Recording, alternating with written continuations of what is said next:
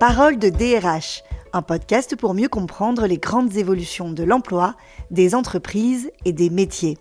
À notre micro, des professionnels qui partagent leurs riches expériences en matière de ressources humaines pour nourrir réflexion, innovation et qui sait pourquoi pas des vocations.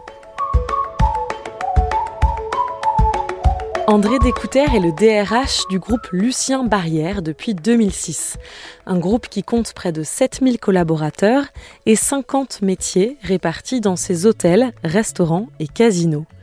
Alors que ce secteur peine à recruter depuis la sortie de la crise Covid, André Découter nous explique dans cet épisode ce qu'il a mis en place pour donner envie à celles et ceux qui cherchent un emploi de postuler au sein du groupe Barrière, où le bien-être des employés et leur progression sont au cœur des préoccupations.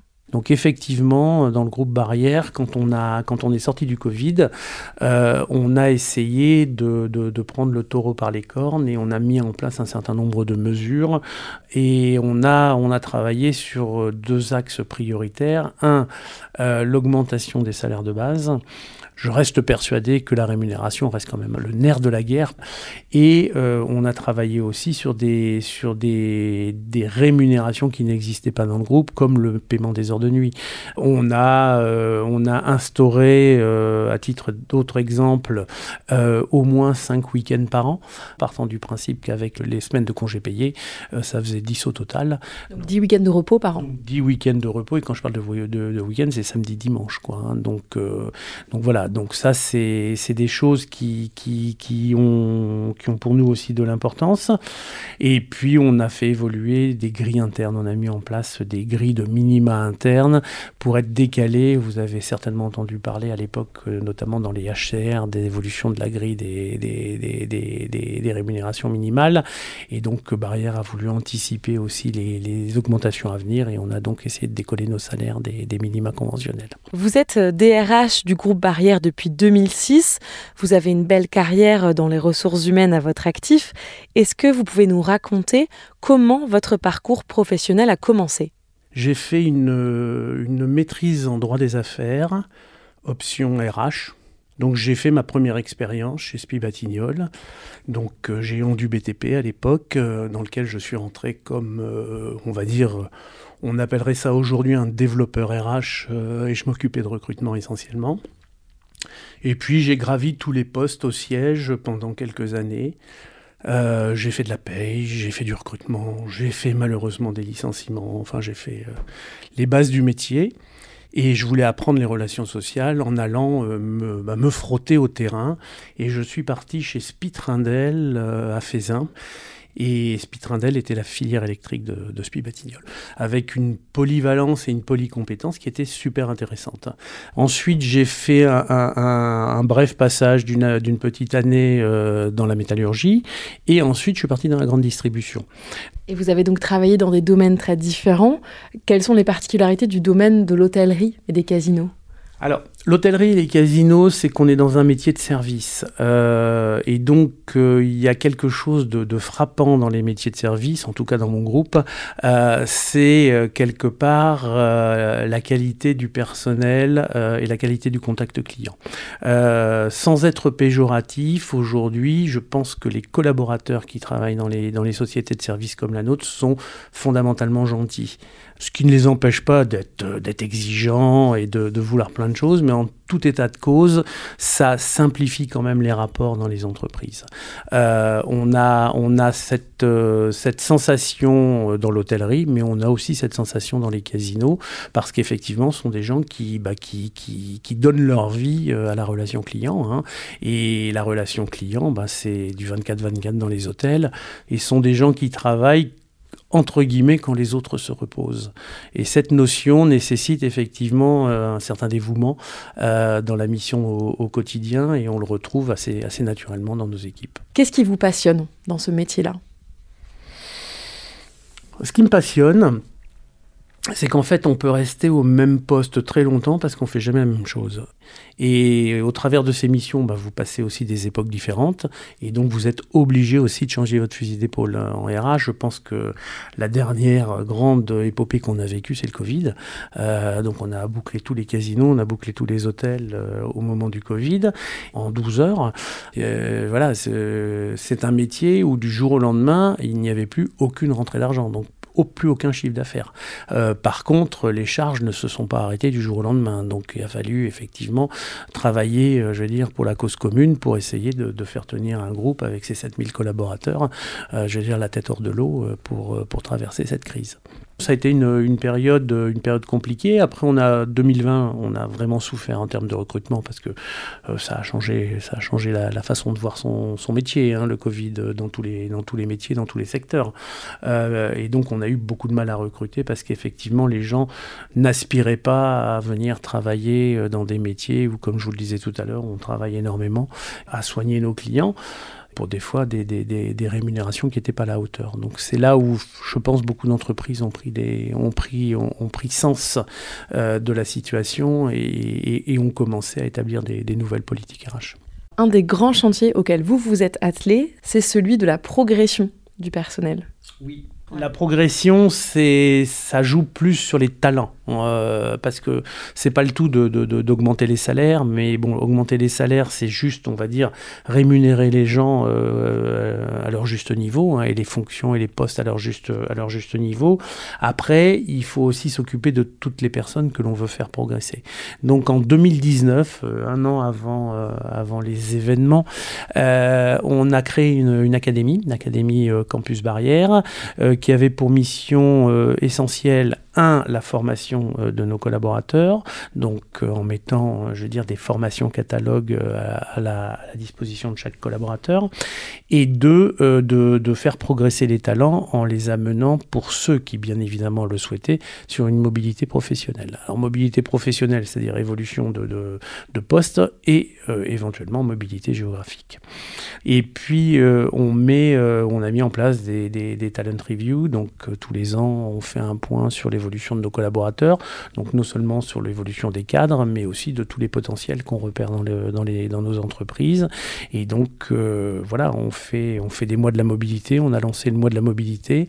Donc toutes les personnes qui se sentiraient exclues, par exemple, de, de, la mobilité, ont euh, sur le mois de novembre tous les mois de novembre euh, de chaque année, euh, peuvent déposer un dossier directement auprès de la direction des ressources humaines et ils sont, ils sont reçus par moi ou la directrice talent et mes, adjoints.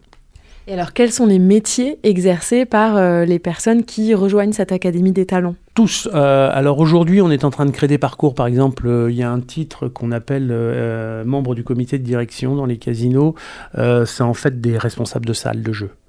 et donc, quelque part, on est en train de mettre en place un parcours de formation pour amener nos collaborateurs à postuler dans, ces parcours et de devenir à terme membre du comité de direction. Donc, comme je viens de vous le dire, responsable d'une salle de jeu après euh, d'évoluer vers éventuellement des directeurs euh, de jeux et ensuite directeurs d'établissement. Donc on est en train de mettre des parcours évolutifs et puis euh, sinon on met des formations de, on va, on est en train de réfléchir à la mise en place d'écoles de croupiers, donc des formations de croupiers parce qu'on recrute assez régulièrement des croupiers dans nos casinos et puis aussi pour toute la partie hôtellerie, donc de, de, faire grimper les gens qui sont en hébergement ou en restauration ou dans les casinos aussi puisqu'il y a de la restauration dans les casinos aussi.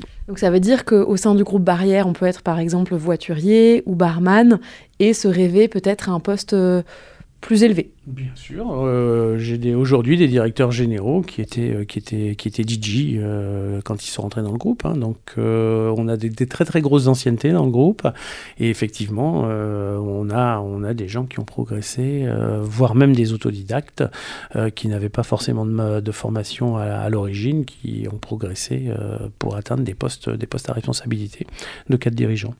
Donc donc voilà, il y a y a plein d'exemples comme ça de, de, gens qui sont partis de postes. Alors, c'est pas péjoratif, mais de postes, je veux dire, plus accessibles. Je veux dire que ce soit des payeurs, que ce soit des comptables, que ce soit des, des, des, commis de salle ou même des, des, des, commis de cuisine qui ont progressé parce qu'ils avaient des qualités, ils avaient des qualités personnelles euh, que le groupe a su exploiter. Oui, vous valorisez l'expérience sur le terrain. On valorise l'expérience, on valorise, euh, je veux dire, effectivement l'investissement personnel. Et, pour nous, c'est important. Et, d'ailleurs, pendant le Covid, on a beaucoup communiqué sur le fait que nos métiers étaient accessibles par des gens qui ne connaissaient pas le métier. C'est ça l'avantage de, des sociétés comme les nôtres. Et dans l'hôtellerie, c'est pareil. Alors, il y a des très grandes écoles hôtelières où, euh, où, bien évidemment, vous pouvez apprendre beaucoup de choses. Mais il y a aussi l'école, l'école du terrain où les gens peuvent rentrer euh, sur des postes les plus simples pour se retrouver aux postes les plus complexes. Par contre, quand on ne connaît pas le métier, par rapport au niveau d'exigence que l'on peut avoir par rapport à, nos, à, notre hôtellerie étoilée et à la qualité de prestation aussi de, la majorité de nos casinos, euh, bah, quelque part, on est obligé d'avoir des programmes de formation et d'accompagnement qui, tiennent la route parce qu'il faut qu'on inculque les valeurs du groupe et l'ADN du groupe très vite. Qu'est-ce que vous avez mis en place concernant euh, le bien-être? Des salariés, qui est aussi, je crois, une question euh, importante à vos yeux Le bien-être, pour nous, c'est primordial aujourd'hui parce que euh, bah parce qu'on est aussi sur des métiers euh, qui sont pénibles. Hein. Je veux dire, on a des métiers de nuit, on a des, on a des postes tournants. Les femmes de chambre ont un métier très compliqué. je veux dire, changer dans des 5 étoiles, je veux dire, refaire les chambres tous les jours, je peux vous assurer que vous soulevez du poids. Hein. Donc, nettoyer une, une, une, salle de bain dans un 5 étoiles, je veux dire, c'est c'est un exercice. Mais en tout cas, il y, a des, postes effectivement qui sont quand même moins, agréables que d'autres. Euh, donc il faut qu'on apporte effectivement des solutions. Alors, il y a toute la partie, on va dire, euh, marketing du bien-être. Hein. On peut faire du massage, euh, on peut mettre, euh, on peut, on peut faire du massage pendant les heures de travail, on peut, on peut faire un tas de choses, du sport, de l'éveil musculaire, bon, tout ça. bien évidemment, on le fait, mais on est en train de réfléchir sur quelque chose de, de beaucoup plus profond. Les temps ont changé et que demain, ce ne sont plus les entreprises, déjà aujourd'hui d'ailleurs, qui recrutent, mais c'est les candidats qui recrutent. Euh, les entretiens d'embauche ont, été complètement renversés en, en, 3-4 ans. Et aujourd'hui, effectivement, les candidats qui posent des questions, c'est des questions, euh, je veux dire, plutôt qui auraient pu être considérée comme agressive il y a quelque temps en arrière. Par exemple bah, Par exemple, euh, bon, votre mutuelle, elle rembourse bien. Euh, enfin, des, des, des, choses qui, qui, étaient quand même relativement rares quand on arrivait dans une entreprise. On faisait plutôt profil bas en se disant pourvu que je sois dans la liste, dans la shortlist. Et aujourd'hui, bah, non, c'est le, le candidat qui recrute parce que beaucoup, beaucoup, beaucoup de candidats qui passent en entretien euh, déclinent l'offre, même si on les retient par la suite. Donc il y a plus d'exigences. Il y a plus d'exigences et c'est bien. C'est bien parce que ça nous oblige, et d'une, à être, à, bah, être meilleur, et de deux, et puis ça permet aussi aux entreprises de grandir plus vite parce que tout ça, tout le monde l'entend. Euh, comme je vous le disais tout à l'heure, tous les dirigeants des entreprises entendent, entendent les messages qui sont, qui sont, qui sont lancés. C'est pour ça qu'on a aussi, euh, je rajoute un peu ça, mais une politique de, de, de valeur euh, managériale dont je vous parlais tout à l'heure, Impulse, où on est très exigeant sur l'attitude de nos managers. C'est-à-dire, vous pouvez on a par exemple, euh, je veux dire, un, abonnement avec la société Stimulus, euh, je veux dire, où nos collaborateurs peuvent appeler 24 heures sur 24 et puis tomber, euh, tomber en ligne avec, avec des psys. donc, soit à titre perso, soit parce que ils ont un chef de service qui est pas trop sympa. donc voilà, voilà, tous les cas de figure sont possibles. Et ça, c'est gratuit pour eux? Et ça, c'est gratuit pour eux. Donc, ils appellent 24-24 quand ils veulent, c'est anonyme. nous, on a juste des statistiques globales pour savoir combien, nombre d'appels et quels sont les sujets.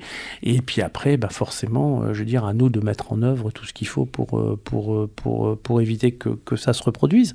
Mais il y a, mais il y a aussi, bon, bah voilà, des gens qui appellent parce qu'ils ont un problème de couple, parce qu'ils divorcent, parce qu'ils ont un enfant qui bosse pas à l'école. Donc voilà, donc le fait d'en parler avec quelqu'un à l'extérieur, de complètement anonyme, ça permet aussi des fois d'exprimer les choses différemment. Donc ça, c'est quelque chose qu'on propose à nos collaborateurs.